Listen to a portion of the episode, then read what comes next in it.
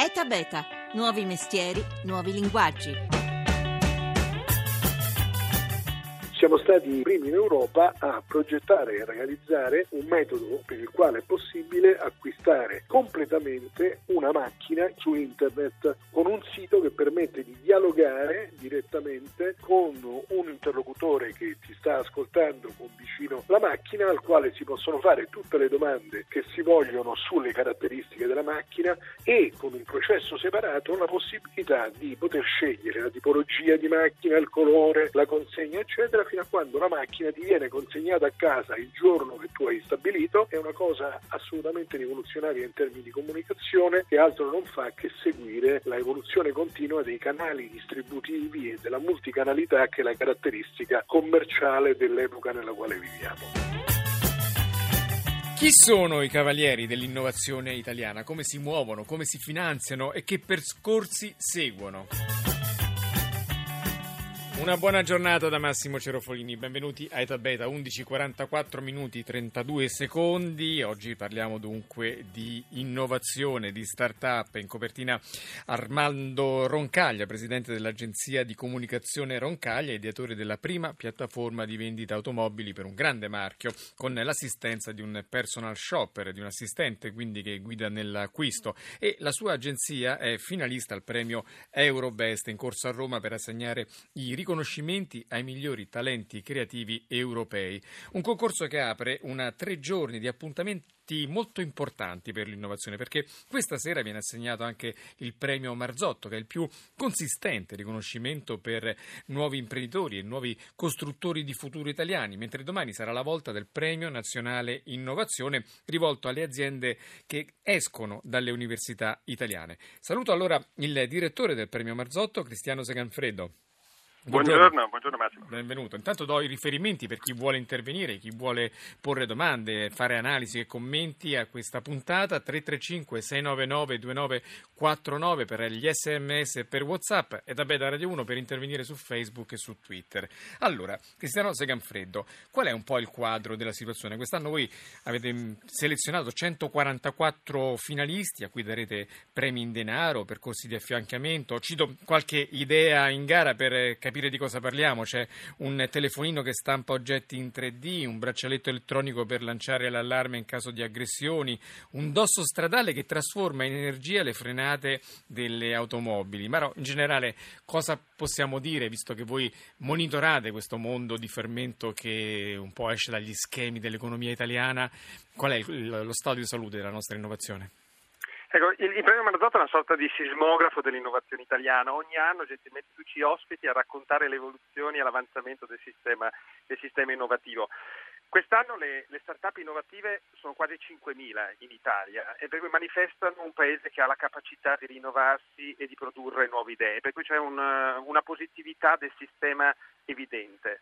Rimangono sempre le lacune strutturali, uh, pochi investimenti, dimensioni probabilmente troppo locali, molto spesso incapacità di internazionalizzare. Però in questi ultimi cinque anni il Paese si è anche mosso, gli start-up, gli start-up si sono evoluti, hanno cominciato a dialogare con le grandi piattaforme internazionali e sistemi come la Tre Giorni che adesso si sta rappresentando in Italia aiutano ognuno con, con vari strumenti a far sì che questa eh, possibilità che è la nuova impresa italiana diventi e scali, diventi realmente globale ed incida non solo in termini numerici ed economici ma in termini culturali. Questa grande evoluzione che io vedo non è semplicemente nei numeri degli start-up o delle nuove imprese ma nell'evoluzione anche del linguaggio della società. La società è molto più consapevole, intravede nelle nuove idee una reale e possibile possibilità di cambiare anche il paese l'economia di quel paese. Per cui sono quasi permetti come una sorta di, di, germi positivi, di virus positivi che cambiano il paese. Ecco, anche virus.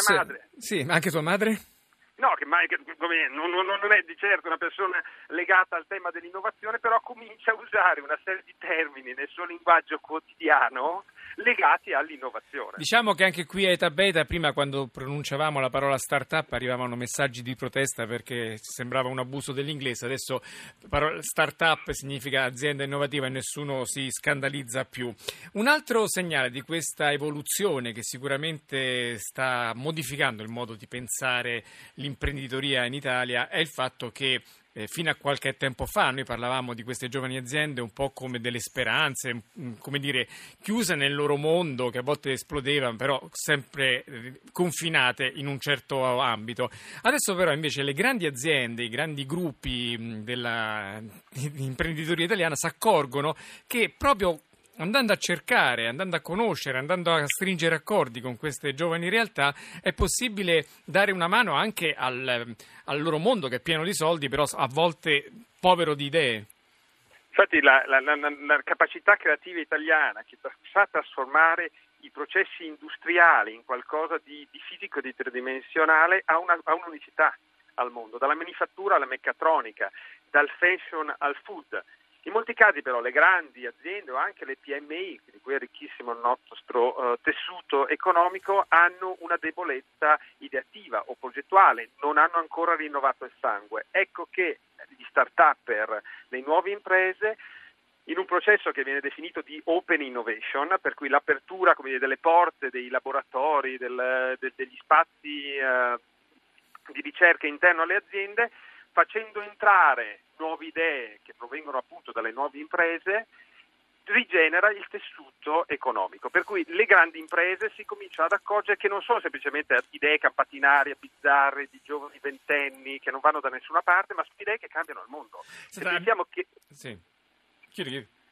No, che se pensiamo che solo dieci anni fa guardavamo la classifica delle dieci aziende più potenti al mondo, sì. Oggi, ed erano quasi tutte manifatturiere, legate all'energia, legate al petrolio, legate dire, ai grandi, agli asset eh, dire, storici dell'economia, oggi quelle 10 aziende sono state sostituite da 10 start-up, cioè 10 aziende che 10 anni fa non esistevano. Senta, tanti gli ambiti che voi avete individuato come terreni di coltura fertili per questa innovazione italiana, sicuramente uno dei più numerosi è quello del mondo della salute, della medicina, della sanità.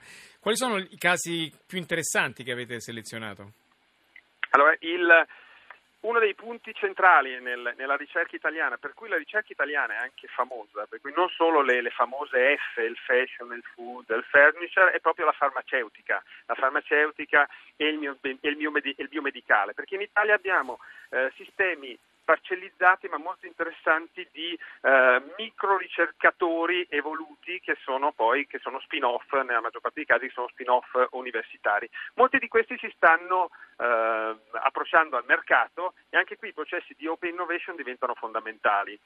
Eh, per esempio con il gruppo Zambon si stanno stabilendo alcune relazioni molto forti per lanciare eh, sul mercato prodotti che hanno bisogno di eh, grandi risorse, perché uno dei problemi del biomedicale, della farmaceutica è che ci vuole molto tempo, ci vuole tanta ricerca e ci vogliono anche molte risorse. Per cui l'open innovation la partnership con eh, importanti aziende di settore diventa fondamentale. Il ruolo poi che fa l'università in questo è determinante. Noi abbiamo tra i migliori ricercatori al mondo. Ecco, allora la fermo un attimo perché ha citato la parola università e stasera Oggi prende il via a Modena il Premio Nazionale Innovazione che incorona la migliore azienda uscita proprio dai laboratori universitari italiani. In attesa di conoscere il vincitore di quest'anno, saluto la vincitrice della scorsa edizione del Premio Nazionale Innovazione. Buongiorno a Carmela Lamacchia, benvenuta. Buongiorno Massimo. Lei insegna all'Università di Foggia e con la sua squadra ha ideato New Gluten World, che è un sistema rivoluzionario perché eh, per chi è affetto da celiachia perché non sottrae il glutine dall'alimento ma elimina la componente tossica. Ce lo spieghi un po' meglio di come un po' eh, artigianalmente ho fatto io? Sì, um, allora New Gluten Board innanzitutto eh, è eh, lo, lo, spin-off accademico che è stato costui- costituito nell'aprile del 2015 con ehm, l'obiettivo eh, di industrializzare eh, la tecnologia eh, chiamata, denominata così in maniera un po' più eh, semplice e simpatica gluten friendly. Gluten friendly perché ehm, è una tecnologia diretta non a eliminare il glutine eh, dai eh, prodotti contenenti eh, grano e destinati ai celiaci, eh, ma è una tecnologia eh, che in maniera molto semplice, ehm, con un, un impatto ambientale pari a zero, è capace sfruttando le caratteristiche eh, chimico-fisiche del glutine, di modificarne la uh, struttura terziaria e uh, di renderle non tossiche per il celiaco. In sintesi e in maniera più semplice questa uh, tecnologia che verrà diciamo, industrializzata dal nostro spin-off, dalla New Gluten World, è una tecnologia che permetterà al paziente eh, celiaco di poter tornare a mangiare i prodotti che mangiava prima dell'insorgenza della uh, patologia, quindi ecco, prodotti questo... a base di grano. Ecco, questa è una cosa sensazionale che molti, farà felici moltissimi ascoltatori che hanno questo genere di problemi e che dimostra in qualche modo come un problema atavico, quello delle università italiane che hanno degli straordinari scienziati, degli straordinari giovani capaci di ottime invenzioni, però def- hanno deficit forti sulla poi traduzione di queste scoperte in brevetti e della trasformazione dei brevetti in aziende di successo. Voi state invece smentendo un po' questo nodo di bottiglia? Sì, siamo un caso, devo dire, molto particolare. Eh, perché ehm, aveva ragione il Presidente, il direttore del premio eh, Marzotto, che in realtà eh, in Italia abbiamo un problema strutturale, cioè ci sono eh, le idee ma spesso l'università non incontra ehm, il mondo imprenditoriale. Invece New Gluten World è stato proprio un esempio di sinergia tra quella che eh, è il mondo universitario eh, del laboratorio che ha quindi inventato, immaginato e eh, invece il mondo imprenditoriale che ha concretizzato poi questa idea. Infatti New Gluten Board è stata immediatamente ehm, finanziata dal gruppo Casillo di, ehm, di Corato eh, che, che, pasta, diciamo, certo. che, il nostro, diciamo, quindi abbiamo avuto un finanziamento in più e in più è diventato socio dello, dello spin-off, certo. eh, quindi accademico. Da questo punto di vista noi siamo stati eh, diciamo, molto eh, fortunati, capiamo che questo non accade eh, diciamo, spesso. È un caso, tutto... come diceva prima Cristiano Seganfreddo, di Open Innovation, di una grande azienda che ricorre allo studio, al, al talento dei giovani start-upper per innovare i suoi processi di, produzione, quindi da una pasta normale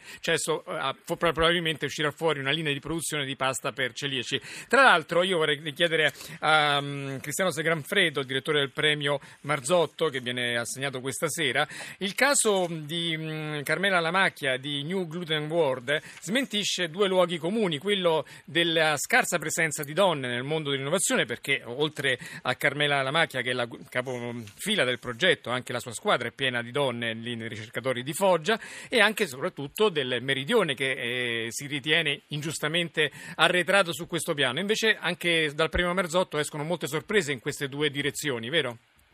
Sì, guarda, il, mh, mm, ci sono dei pregiudizi assolutamente da sfatare. Adesso io sono a Roma, mi trovo in una splendida terrazza fatta da Massimiliano Fuchs, per cui un'azione anche di architettura eh, contemporanea. Roma e Lazio sono uno dei centri di, più importanti di sviluppo del mondo dell'innovazione in Italia, per cui la polarità non è solo milanese. Il Sud Italia invece rappresenta una straordinaria risorsa come lo è nel turismo, eh, potrebbe essere in maniera ancora più attiva, così lo è anche nell'innovazione. Per cui tantissime università del sud, vediamo Foggia, per esempio, mi ricordo eh, Manino con, eh, con, Lecce, capaci di eh, produrre progettualità che poi hanno una scalabilità internazionale, perché quello che succede, che è una storia straordinaria del, che ci ha appena raccontato, è la possibilità, è la necessità, non è la possibilità, è la necessità, l'obbligo che noi abbiamo di esportare la nostra capacità progettuale e produttiva. Senti, manca, italiani... minuto, manca, soltanto un minuto, vorrei però che ci dicessi i tre progetti di cui abbiamo, abbiamo accennato all'inizio che insomma, verranno, sono stati selezionati come finalisti al premio Marzotto. Allora, guarda, tu raccontavi Sic Call è un sistema di sicurezza personale, sostanzialmente è un braccialetto che permette ad una donna in un momento di pericolo di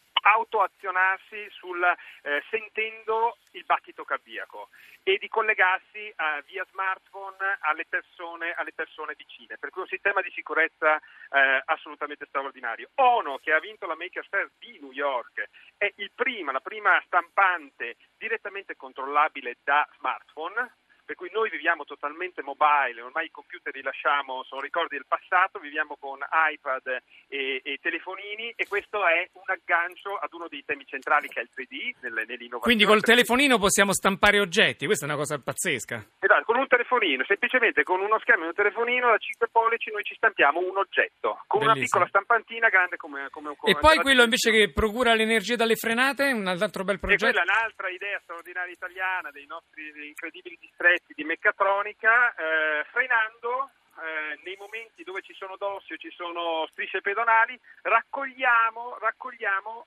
l'energia elettrica che viene trasformata, che va, va, alla città e con quella poi le, le, municipalità si possono anche prendere altri soldini per investire, investire, in altre opere pubbliche. Beh, io direi che soltanto ad ascoltare questi tre progetti, che sono tre su 144 che avete selezionato, ma ce ne sono migliaia, possiamo essere ottimisti sulla creatività, sulla fantasia degli italiani per poter innovare e poter quindi partecipare da da, da, padroni di casa anche a questo grande processo di trasformazione che sta investendo tutto il mondo. Grazie allora a Cristiano Seganfreddo, direttore del progetto Marzotto, grazie a Carmela Lamacchia, ricercatrice e capogruppo di New Gluten World a Foggia, grazie alla squadra di oggi, Tommaso Margiotta alla parte tecnica, Luca Bernardini in regia, in redazione Laura Nerozzi, la, re, la collaborazione di Rita Mari. È da beta.rai.it è il sito per riascoltare queste e le altre puntate, è da beta.rai.it per scriverci, poi potete seguirci su Facebook, su Twitter, ogni giorno il meglio del mondo che innova. Ora IGR, Massimo Cerofolini. A domani.